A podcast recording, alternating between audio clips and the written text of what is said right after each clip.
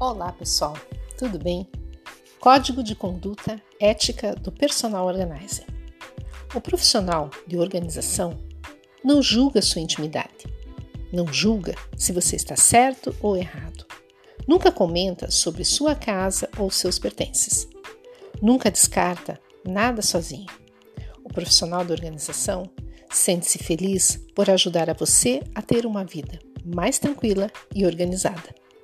E você, já se organizou hoje? Eu sou Ju Miranda, personal organizer.